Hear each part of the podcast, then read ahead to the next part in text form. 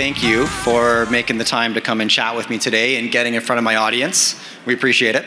I'm glad to be here. This is an incredibly important audience for Canada because, as I said to you, Jay, if we want to grow the Canadian economy and we want to create jobs, we need people to invest in our province, and that's what you're bringing people here to do.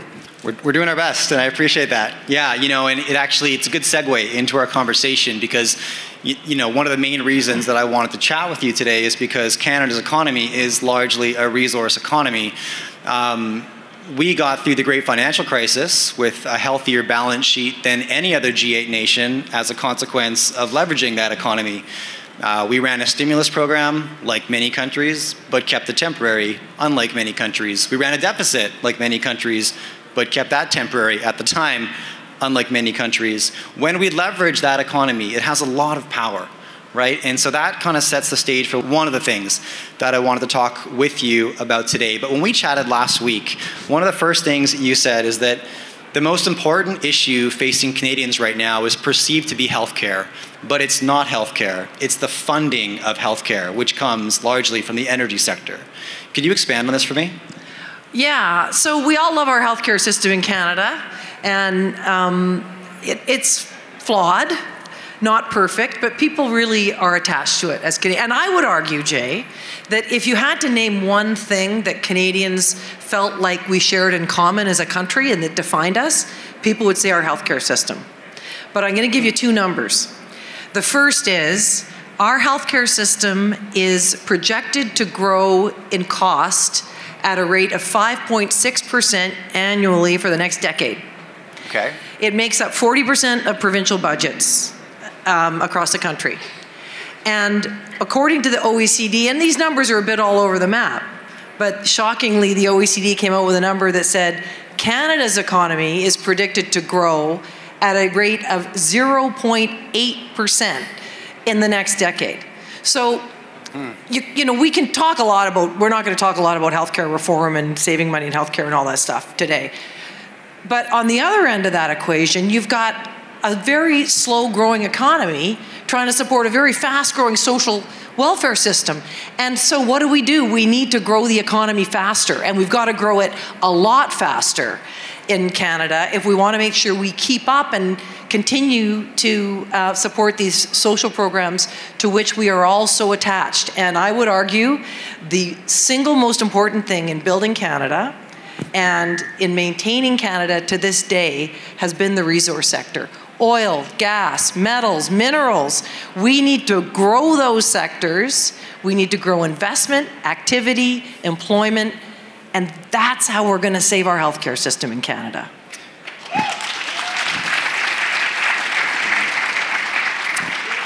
So I just have to ask then, what, um, what do you make? Where's the disconnect when the Chancellor of Germany arrives in Canada begging for a natural gas deal a commodity that we have right now, that they need right now, and our prime minister sends him home saying he can't make a sound business case for that transaction. However, we can promise hydrogen power, of which we don't have any to export. Um, according to the Government of Canada website, it's in the plans for 2050, and we all know how good a 30 year promise is. But what's, what's behind this, this posturing and this language, Christy? Is there any valid substance or, or what? Well, no, I, I, I don't, I don't, I mean, I was, I was gobsmacked because I thought, I mean, I spent much of my career in politics building the LNG industry, which we, you know, we didn't have it in Canada, got elected in 2011, and we went whole hog on, on LNG.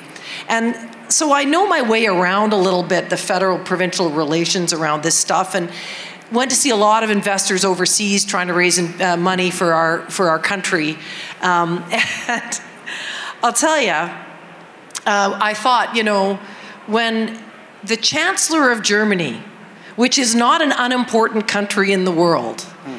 and the Prime Minister of Japan, which again is not an unimportant country in the world, and by the way, both uh, one of whom is a really major, major and important trading partner for us come to us pleading for access to our resources because they don't want to buy from the bad guys in the world anymore, that we would decide as a country, that the Prime Minister would decide, yeah, we want to help you.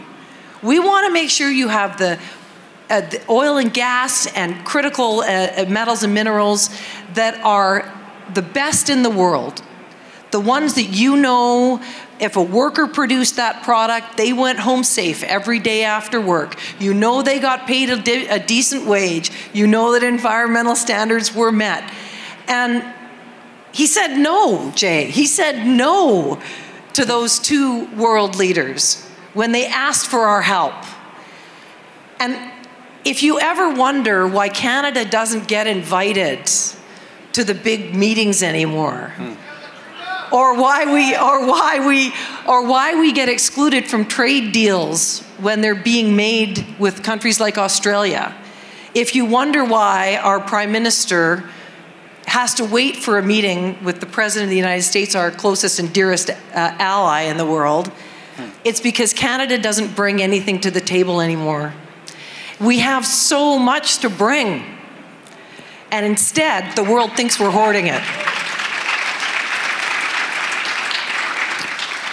Yeah, thank you for that because you know, pardon my French, but Canada is a country that could have the world by the balls. We have everything that uh, global trade needs within these borders and access to both the Pacific and the Atlantic Ocean. Um, talk to me about your time in office and how you manage the relationship between the provincial interests and federal policy, and then how that's changed since then to now. Prime Minister Harper was the leader when, um, when I became the premier, and I'm not going to lie, you know, and I think Brad Wall will say the same thing. I remember Brad Wall came to me one time and he said, you know, because um, I've been a liberal all my life.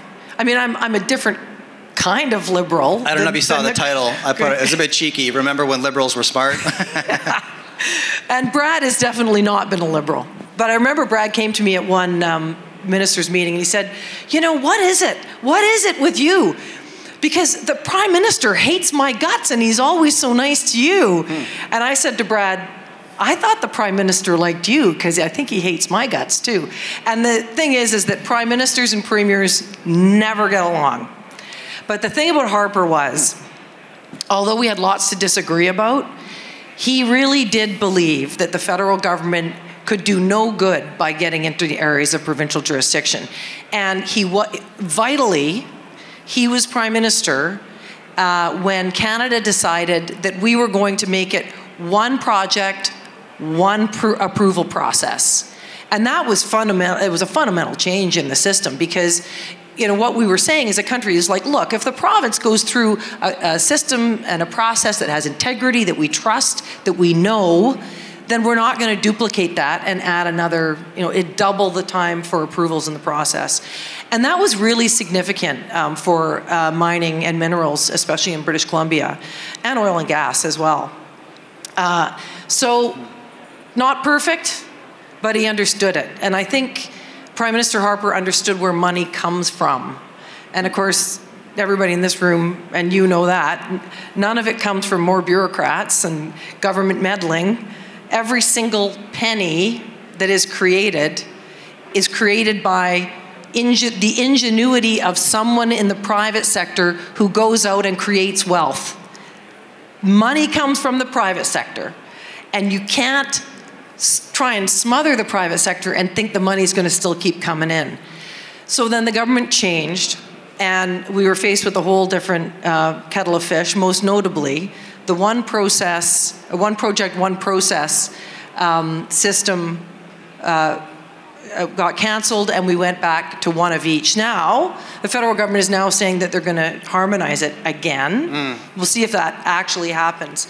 But I can, uh, it was dealing with the new federal government around climate change, around carbon policy, around process for approvals, around taxation, around indigenous consultation has really made the system so much harder. And as I mean, I spent seven years, almost seven years in government, and all I thought about every day was how do we support the private sector in the creation of wealth? Mm. And every single day um, from 2015, that got a lot harder. 2014. Got a lot harder. Right. Now, just revisiting our previous comment about the Chancellor of Germany and the Prime Minister of Japan showing up in Canada asking for natural gas, us turning them away, that's got to irritate the provinces where natural gas comes from. Are you surprised at all by the emergence of legislation like the Alberta Sovereignty Act and the Saskatchewan First Act, or do you think this is necessary? Well, those are two different questions. Can I can I pull one them and apart? then the next? Yeah, absolutely. I would say um, I, I'm not surprised in as much as we've seen Western alienation be brewing for a long time. Um, I don't think it's a good idea because I don't think it's going to go anywhere. I don't think it's possible. It's unconstitutional. It'll fail in the courts, and and but that isn't what politics is really about, is it? Politics is often just about being able to make a statement. So, my dad used to say, um, you know, thing about Canada is, is Quebec always wants out, and Alberta always wants in. You know, British Columbia just sits on the sidelines and is sort of happy with where we're at. We're not paying that much attention to what goes on on the other side of the Rockies. I never thought I would see the day when Alberta would go from being passionately Canadian and wanting in, really fighting for a way in, trying to find a way to get out. And that speaks to, Jay, I think, the in, intense sense of alienation that people in Saskatchewan and Alberta are feeling now. And I recognize that as a very human thing because what politicians are doing in Ottawa is trying to divide us on so many different issues, but especially around this invented conflict between protecting the environment and extracting resources. And they're setting provinces against each other. So what we're find, what people are feeling, I think, is when parts of the country say, we don't want your dirty oil. We don't want your filthy resources. What the people who work in those sectors feel is totally invalidated. They feel like their way of life is being disregarded. They feel like the dignity of their work is being downgraded. And I think most of all, people feel like the rest of the country is ungrateful for what Western Canada contributes to this country. And I don't think people want to keep on giving when they don't get any thanks. And worse than that, they get something the opposite of thanks. So I don't know if it was entirely predictable, but I think a lot of us sort of saw this coming. And I think it is a terrible place for this country to be. So can I add one more thing, Jake? I know I've answered Yeah, this yeah, yeah, of course. Please, no. I think that you know you look at the states and we all feel so superior. Well, not maybe not all of us, but many Canadians feel so superior to Americans because we watch all the fighting and the polarization and the things that are tearing people apart. But you know the thing about Americans is they have things that they rally around. Like they really care about their constitution enough that they will fight about it to the death. They have people who they have people in their country that they can look to great historical figures washington and lincoln. They had a revolution to create their country. It's the birthplace of really um, a truly democratic uh, country and americans really care about those things together. They have so much that binds them. But in canada what binds us together? What binds us together except maybe healthcare? And we don't have a prime minister who today is doing the most important job any prime minister can do, which is to stand up every single day and remind Canadians of what binds us, what we have in common, because we have so little that we think about or talk about. Where are the uniters? All we have are dividers. Hmm. And we need someone in, the, in, in Ottawa who's going to bring us together around common values again because this country could fly apart so easily. And Saskatchewan and Alberta don't want to leave. Hmm. All they want is to be respected.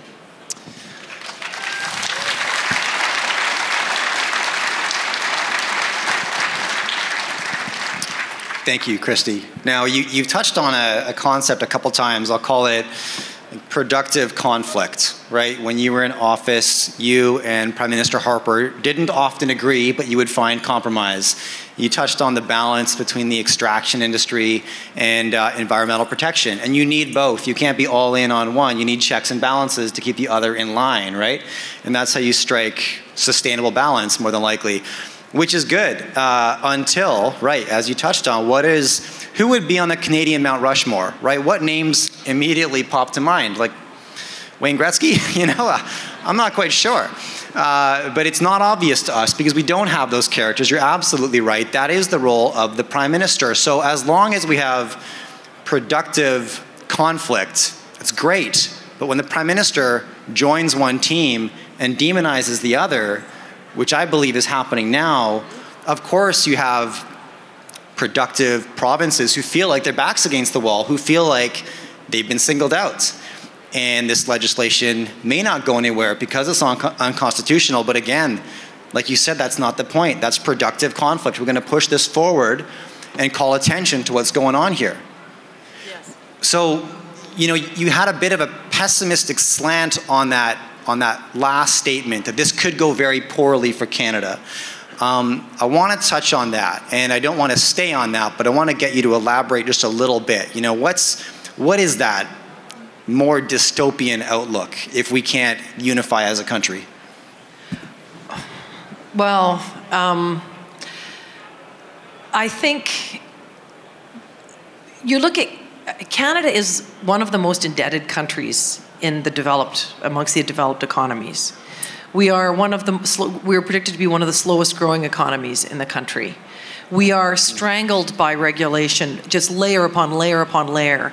We have high taxes, which I don't know if you know most Canadians really mind that, but they want to know that it's being well spent. We have a, a massive growth in government across the country the only way to solve these problems is for the levels of government to work together and not fight. Because if we are talking all the time about constitutional issues, when are we going to talk about the regulatory issues that are stifling development and investment in Canada? If we're talking about whose jurisdiction is what, when are we going to talk about how we can even out the tax burden in Canada so we can be competitive with our neighbors to the south? I mean, it's just, it's a huge distraction, and it's not like we don't have a lot of problems to solve. So the roof is leaking, the house is falling apart, and everybody's trying to figure out what's for dinner and who's going to cook.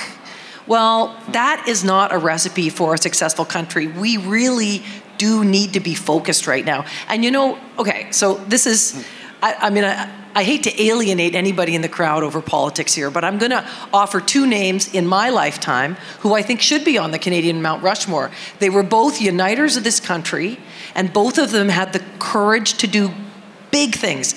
I didn't agree with everything they did, but they were brave. And Brian Mulroney brought in free trade for Canada, and that was a huge fight, and he didn't have to do it. But he did, and it had the single biggest impact on economic growth in Canada's long history.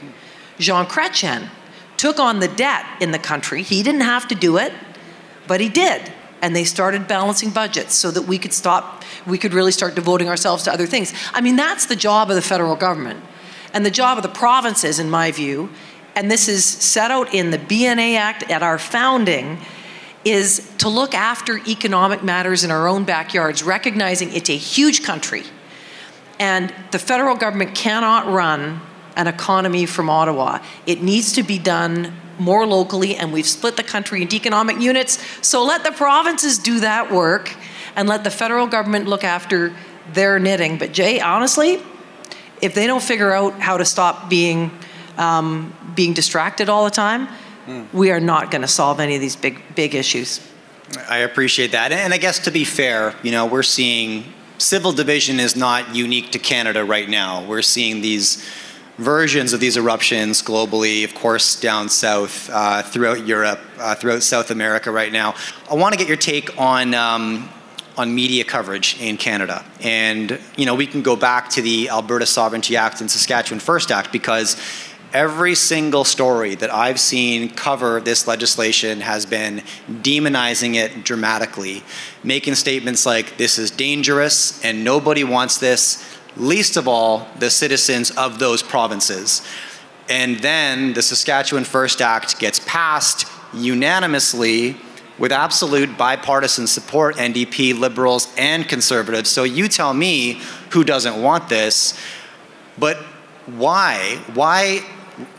Why has the media taken that side so strongly? Any speculations? Well, I, I don't know how many um, writers at our national newspaper have a relative in their family who works in the resource sector directly. Probably not very many. And if you go to those newsrooms, as I have, there are many, many of them that have never been to Western Canada. Mm. I mean, some of them have been to BC to, you know, travel the coast and, but going to Alberta, Saskatchewan, Manitoba, uh-uh. I mean, there's a total lack of familiarity in our national newsrooms mm. about what's going on in this part of the country. And more than that, you know, the, more than just the personal uh, connection, there is a lack of financial literacy in the media in general. So the idea that you could look at our balance sheet in Canada, recognize that the resource sector is the single largest contributor to our GDP, and then take that off the balance sheet and try and look at how we're going to finance everything that we care about isn't something that occurs to a lot of reporters. The last thing is, and I'm going to say this in defense of the media, you know, uh, Craigslist took all the ad revenue away, and then Google took all the uh, took all of the eyes away, and the legacy media is really struggling to do a good job. It's really hard to find and pay great reporters and get really good stories out there. So I would also argue that it's become more difficult from their perspective but boy, their perspective is so limited. Mm. Gosh, you know, you wish you could send everybody at the Globe and Mail uh, a, a, plane ticket to go out and spend a few days in Calgary and, and then a few in, in Regina and maybe Winnipeg and meet some oil workers. Maybe that would change the way they cover this stuff. Maybe they'd have some sympathy for what, how people feel out here. Mm. I appreciate that. Now, I, I'm not a pessimist. And I'm very optimistic on Canada's future.